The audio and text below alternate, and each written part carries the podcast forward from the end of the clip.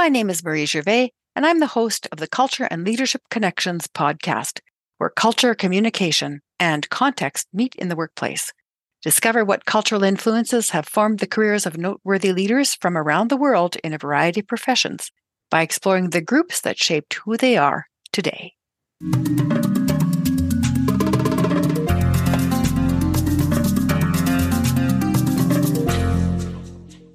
Hello, Culture and Leadership Connections podcast listeners. Today, I am very privileged to present to you Claudia Miller, who is a career coach, speaker, and DEI strategist. She founded her own company called ClaudiaTMiller.com, and she helps women in tech land fulfilling jobs at the senior level. She also partners with companies and organizations in identifying rising stars within their organizations and providing strategic insights to support and develop a leadership and talent pipeline with a focus on women and women of color. Because of her efforts, she has worked with top Fortune 500 companies and has partnered with the World Business Chicago to develop a workforce development strategy to decrease unemployment rates for persons of color. She's the creator and host of Roadmap to the Executive Suite podcast. And her client success has put her into Forbes, MSNBC, Thrive Global, and Business Insider, which qualified her as being on the top global list of top innovative career coaches. So that's quite an accomplishment. Claudia, welcome to the podcast. I'm so happy to be able to host you. Thank you, Marie. I'm so happy to be here and especially some of the topics we'll be discussing today. Good. I'm glad you're looking forward to the topics. So please tell the audience a bit about who you are from a personal level. So I consider myself a very ambitious person. So type A personality, straight A student, part of the National Honor Society. And I've always done really well in school. And one of the things that I wanted to do is check off all the box internships, did really good in my studies. I did volunteer work. I did everything that was I was supposed to do in order to be successful. And that didn't end up happening, which kind of led me to a journey of finding out what really makes someone accelerate in their careers. And that's what I've been doing. And that's what I wanted to do personally. And now I'm able to help others and specifically women in tech kind of be able to use some of these strategies for them to fill and go into or after senior leadership roles. That's great because the work hard and it will all come to you is just not a mantra that works most of the time. People um, they check off all the boxes but it doesn't necessarily get them to where they want to go right? Exactly. What about your family though? Where were you born? Do you have brothers and sisters? Yes i was born in guatemala and i am the oldest and i have three other siblings so all sisters and i came to the us when i was about four years old and we came here to visit family and i then ended up with a chronic blood illness that has no cure, but at least in the US, we could manage it. So that's what led to my family ended up living here in the US and had to give up our home and their business back in Guatemala. So in order for me to be here in within the United States to be able to manage my illness. Hmm. So is it manageable now? Yes, there's still no cure, but it's kind of been dormant, thankfully. And I haven't had to need any medical care yet. Um, but since then, I've kind of gone through the process and had a surgery, which has helped with keeping that illness dormant. Mm. Well, I'm sorry to hear that that's been something that you struggled with throughout your life, but it sounds like you have found ways to work with it. Yes. And I'm actually grateful for it because then I ended up growing up here in the United States as opposed to Guatemala. And there's a lot more opportunity and resources here. So I'm actually grateful for my illness. Hmm. Well, that's a perfect attitude to have for being a women in tech success leadership coach. Thank you. Gratitude always brings abundance, right? It does. Yes. So, can you share a couple of incidents from your childhood that you believe made you into the person you are today? One of the things that I noticed is, and you know, which ended up going into part of what I'm doing now, but I always knew that you can never do the bare minimum and expect success. So doing just the homework was never going to be enough. So I went and enjoyed like academic decathlon. And for some of the listeners who may not know what academic decathlon is, it's an extra elective course that I took, which puts 10 subjects into one class. So I learned a lot and I even had more homework from that one class, but it really helped me understand time management, how to learn, and it helped me through there eventually with college applications. And eventually, I would say that that's one of the main reasons of my belief that I am a recipient of the Gates Millennium scholarship. So I received a full ride scholarship that paid for my bachelor's and master's. And if I wanted to, would have paid up, up to my PhD, plus housing expenses, personal expenses, laptops, and paid for all the books. But again, it all stemmed from doing more. And I love this quote that I've heard is do what others won't to achieve what others can't. So that application itself was a 64 page application for a scholarship that right now has at least paid off or has paid for my studies up to like 200 to 250,000 dollars. So most people wouldn't have filled out a 64 page application, but I knew what I wanted and I already had done the work. So I already had straight A's at this point. I had job experience, I had internships, I've done extracurricular activities, I had won awards. So now I was able to leverage that into a very complex, very competitive college application. And because of it, I earned a full ride scholarship. That's really good as an adult, but I was actually asking for specific incidents from your childhood, something that stands out.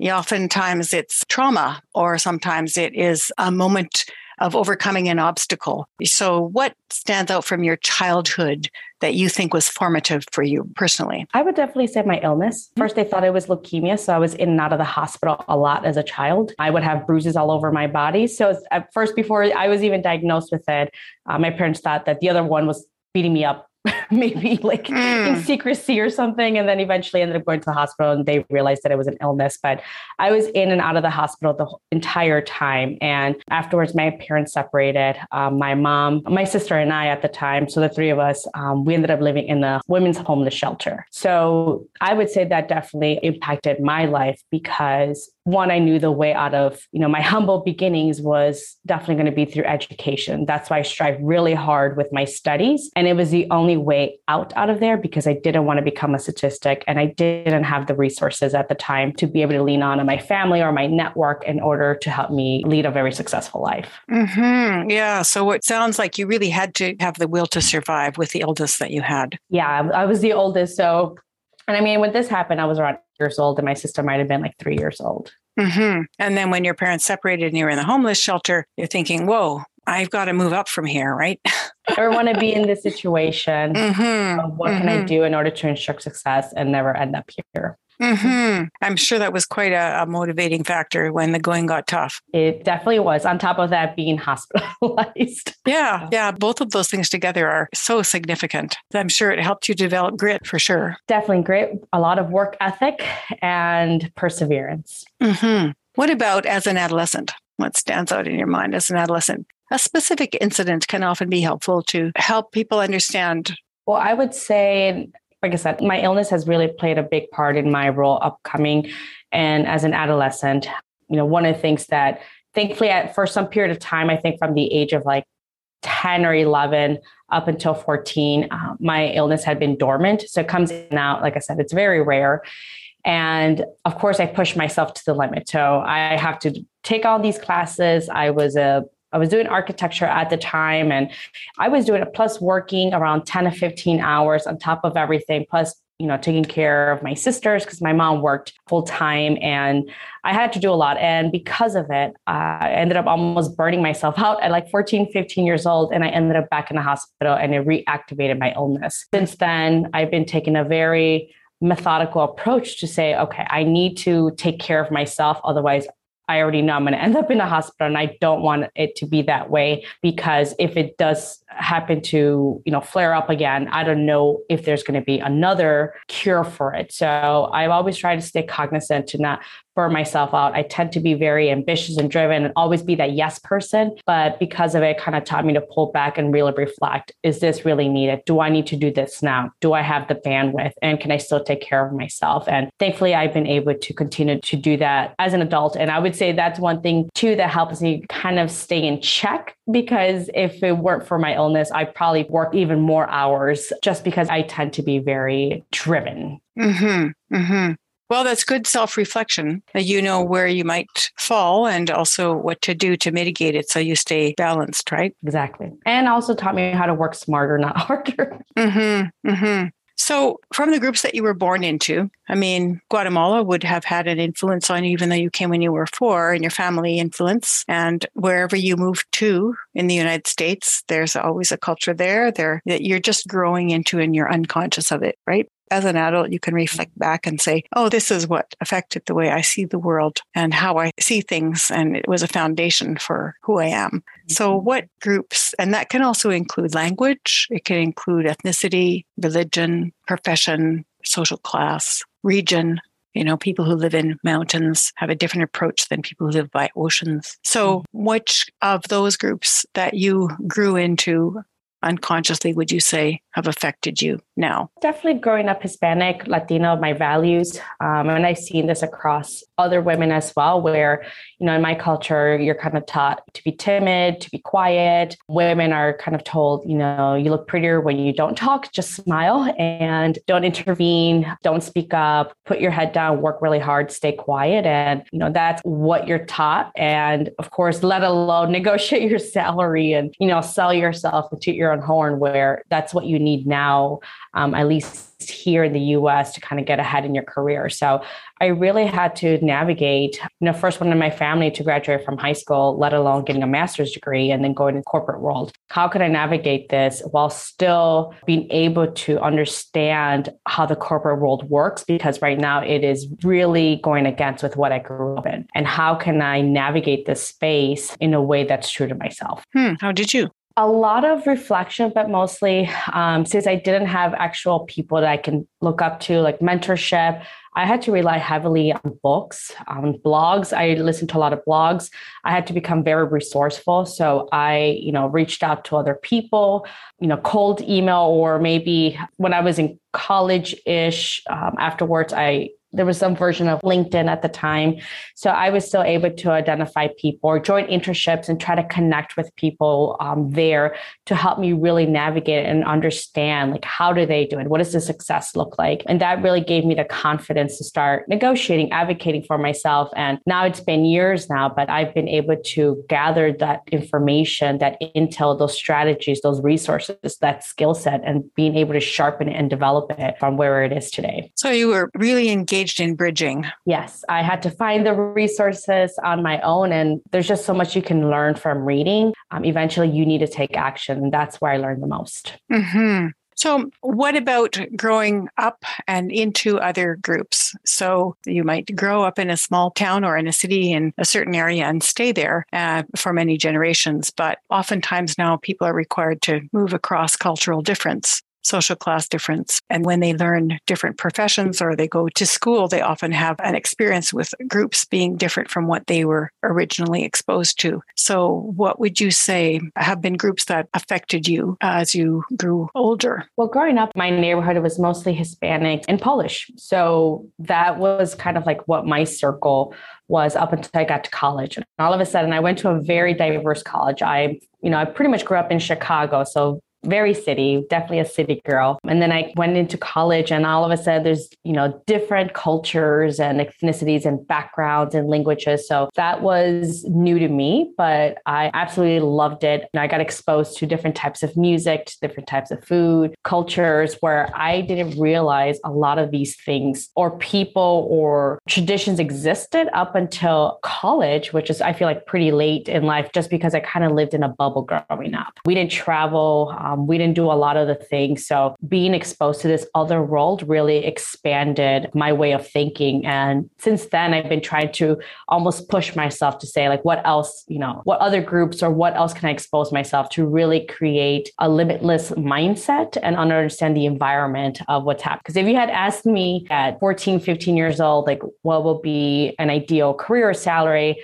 I mean, I would have said, you know, making sixty, seventy thousand dollars, I'll be rich. I can buy a convertible, I can buy a mansion, I can buy so many things just with sixty-five, seventy thousand dollars. And once I got to that point, I realized that you cannot buy a mansion or a car and all these things um, with that salary, and that there's so much more money to be made out there. I have clients, people that are making two, three, four, five hundred thousand. So really pushing myself, and that first experience was very important to me because it was the beginning of many things. Yeah, people often often can't see beyond the amount of money that they were used to in their families when they were growing up. And it's hard for them to imagine earning more. And even when they do earn more, then they end up sabotaging themselves so that they go back to what mm-hmm. was familiar. I think that's often a problem when you move across social class. And then there's also their different behaviors and networks, and there's cultural differences, and there are also social class differences. It sounds to me like you were experiencing both at the same time. Yeah. And it was a really great experience. And I continue mm-hmm. to do that to this day,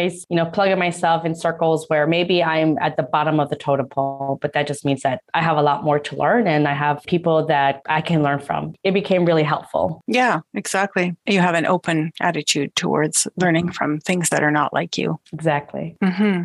So, how would you say anything that you grew into has affected who you are? I actually have adopted certain behaviors from different cultural experiences that I just thought were better. For example, I've lived in countries where everybody was very friendly and always greeted each other. And where I am in northern Canada here, people don't do that. And I decided that's not the way I was going to be. So I always greet people, even if nobody greets me back or even acknowledges. And um, my children, when I was growing up, would say, Why do you do that when nobody even says hi? And I go, Because I'm trying to change the culture. Okay. help me out. Help me out here. Work with me. and after COVID, what happened is all of a sudden people started to respond. So I don't think it was anything that I did that would have changed changed an entire neighborhood. But I think that the experience of COVID and with a few people saying hello started to affect their neighborhood vibe. And people are more open than and friendly than they were before. So it was a conscious effort to make a change. You talked about moving into the corporate world and doing what you need to do academically and job wise. But what about personally? Have you done something that you intentionally did to move into a new behavior? There's just so many things because I feel like I had to reframe my money mindset, what I thought about success, you know, how I even portrayed myself. You know, growing up Hispanic, you're always kind of told get married and have a family. And, mm-hmm. you know, mm-hmm. that's the goal. And I didn't want that. I didn't want to be another statistic. I knew I wanted more out of life than just my husband and kids. I wanted an education and I wanted to break that not curse, but I did want to be educated. I wanted to get a degree. So there are a lot of things that I had to work with my mindset that I had to work on where it wasn't, you know, oh, I have to stay humble and quiet, but, you know, how can I get better? How can I learn? How can I reframe this that suits me and that will enable me success with what I'm doing? And personal wise as too, you know, it was very different for me because going to college and then being in the corporate world, you know, some people, unbeknownst to them, they would say like, oh, you know, did you grow up listening to this song or this movie? And I'm like, I have no idea. My mom did not allow us to really watch TV in English because she didn't understand the language. So we only watched things in Spanish. We only heard Spanish music. So I really had to bring myself to learn and watch these movies afterwards when I started going to college because I hadn't been exposed to it. And I feel like I missed so many things, even in conversations, because I just didn't understand the reference of it. That's definitely something where I still, you know, I maintain my culture. I still listen to Spanish music, but now I also learn to appreciate and like watching English movies and music as well. Yeah. Well, everybody else missed out on sharing Spanish culture and movies and songs. so it's a two way street, right? mm-hmm. People think, think, oh, I just have to do this to belong to the dominant society. But the dominant society needs to recognize how rich and wonderful it is to learn from the cultures around them. And I remember when I was in Japan a number of years ago, the people that were with me, we went to sing karaoke. And everybody that wasn't from North America could sing in any language all the popular songs. They were singing in Spanish, in French, in Czech, they were singing in various dialects and, you know, popular African songs. And all the people from North America were just like, okay, we know the English pop tunes. Do you know those? And that's when it really hit me that being so focused on just one place and one music and one type of experience is very limiting. Imagine the entire planet being exposed to everything, and which we are much more now how much we would gain from it if we were open to learning from it. So that leads me to the question about a time when you would have experienced, and you mentioned quite a few already, but a time when you had experienced that the way you did things was normal to you, but not necessarily to others. So a moment of cultural shock or cultural dissonance that you experienced. Can you think of an incident in particular? Well, you know, one of the things that comes to mind is when I received my scholarship, um, they offered me included room and board. Growing up, especially in a Latino household, it's very uncommon for you to leave your home unless you're married. mm-hmm. or had a baby and then you're moving out. So I moved out at the age of 18 and moved into an apartment. And then eventually I ended up going into the dorms. But that was very different and hard for me. But, you know, realizing that even other students within the college um, who are from Hispanic descent, um, they still, even up to like some of them now, if they're not married, they're still living with their parents. Where I was 18 at a time. And of course, I had the resources because thanks to the scholarship, I was able to move out. But that is something that is still different and new to me where for me, it was a big thing to do where it was just the norm in college. Oh, of course you move out and move to your dorm. Where for me, it was very hard conversations with my mom telling her that I'm moving out and I'm going into a dorm room or moving into an apartment on my own. And that was just not common, especially from where I grew up, just within our Hispanic community from our friends and family. Mm-hmm. That's a good example. Probably now, I would say more people stay at home much longer because there is just mm. no economic way for it to happen unless you get a scholarship. And even then, you may not have the living arrangement fees to be able to pay for it. It's become more and more common now for people to stay at home much, much later, even if it wasn't part of their culture initially. Yeah, definitely with this market and especially the housing market, it makes it really hard for people to kind of live on their own. That's why I mm-hmm. said, thankfully, I had the scholarship that allowed me to do that. Otherwise, I wouldn't have been able to. And also, thankfully, you had that experience of being in a family where you really felt like you belonged to that group and they supported you. I hope that's how you felt. Yes, I definitely did. so, we're getting close to the end of the interview. I'm just wanted to ask you about tips for what brings out the best in you. So, if you have a client that you work with or a contract that you work with, what would bring out the best in you to be able to do your best job in that contract or with that client? I tend to be very solution focused. So I only work with clients that I know that I can help. So I already have a lot of confidence in them. Whether they feel confident or not, that's a different question. But I'm always feeling confident and knowing I know that they're meant for more. I know they're ready for this promotion. I know they're ready for this. They need to be making more and sometimes even $140,000 more because they have the skill set. And that's what the market is paying. So what brings out the best in me is, you know, well, first, my clients coming to me and being open. I'm very transparent and, you know, I ask them what is really happening. And finally, I like to do an exercise of what are we trying to say here in one sentence? What is the so what? Oh, so you're not feeling confident. Okay, so what? Where is this stemming from? Why do you not feel confident? And just going through that exercise with them kind of makes them realize that, oh, here's the true root cause. Here's where I'm really struggling. And now I know how to help them because if they don't communicate with me, I can't provide that solution. So, working with clients that are willing to do the work to get the results, those are my favorite clients. I work with driven, very smart professional women, whether, you know, they've been passed up for promotions or there's just not upward mobility. That's a different question, but I know that they are more than capable of and they're well deserving of it. And this, let's find those right opportunities for them that will allow them to thrive and succeed. And that really motivates me. And knowing that helping more women and moving into senior leadership roles allows more women to have more opportunities. When we move more women to senior leadership roles, they have more say. They also are earning more. And its data has shown that women tend to invest more in their communities than our male counterparts. So I want to provide as many solutions and opportunities for women out there. And I think because of my upbringing, that's why I'm very motivated because of it, because I didn't have those opportunities. But it's how can I multiply that and give women more power and control and opportunities out there that allows them to live the life they want to. Mm-hmm. And develop social network that will support them in that role. Exactly. Mm-hmm.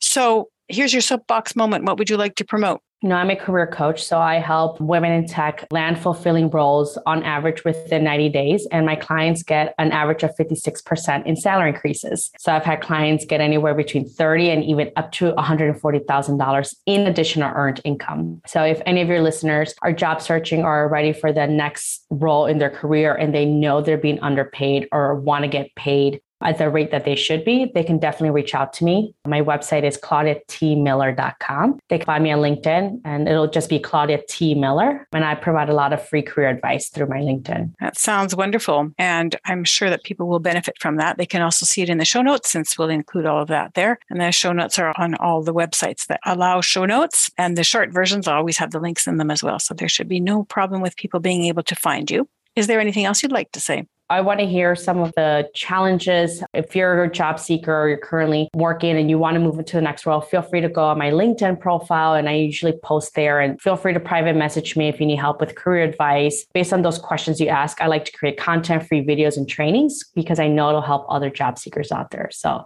feel free to message me and connect with me and let me know where you need help with. Perfect. That sounds great. Thank you so much for spending your time on the podcast. And I'm sure that the Culture and Leadership Connections podcast listeners will benefit greatly from your answers and from checking out what you do. Thank you, Marie. Thanks for having me. And please leave a review and let us know what you found most insightful or what you're ready for in your next job search. That way, you and I can read about it, right, Marie? Certainly.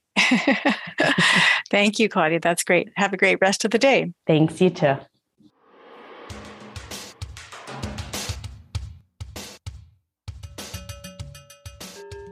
Claudia Miller has an impressive bio. Her efforts to help women in tech land successful senior level jobs earned her multiple features in Forbes, MSNBC, and Thrive Global. I'm not surprised that Business Insider put Claudia in the company of top innovative career coaches. This has not come without huge challenges, including immigrating from Guatemala with her family, being diagnosed with a rare chronic blood illness, and having to overcome poverty and gender stereotypes along the way. Taught to keep her head down and her mouth shut, Claudia now not only uses her own voice to its full advantage, but coaches women in tech to land fulfilling roles within 90 days at an average of 56% increase in salary. If you were inspired by this episode with Claudia, do share it with a friend or colleague and rate and review it right on our podcast page. If you go to shiftworkplace.com slash podcast, you can scroll down to Claudia's episode, where on the show notes page, you will have everything in one place to rate and review. Thank you for listening and may culture and leadership connections continue to guide and inspire your day. Want to show some appreciation? You can buy me a coffee. What? How do you buy a coffee for a podcast owner? Well, there's a way. Let me explain. You go to buymeacoffee.com slash Marie Gervais. That's spelled M-A-R-I-E-G-E-R-V-A-I-S. So it's buymeacoffee.com slash Marie Gervais. And when you go to that website, what's going to happen is you'll get a chance to click on one, two, three, four, or five cups of coffee at $5 a piece to help contribute to the cost of the podcast. And yes, it's $5 for a cup of coffee because it's quality coffee for a quality podcast. So I hope you will contribute and you'll help us to reduce the costs of the podcast by going to buymeacoffee.com slash Marie Gervais. Thank you in advance for your generous contribution.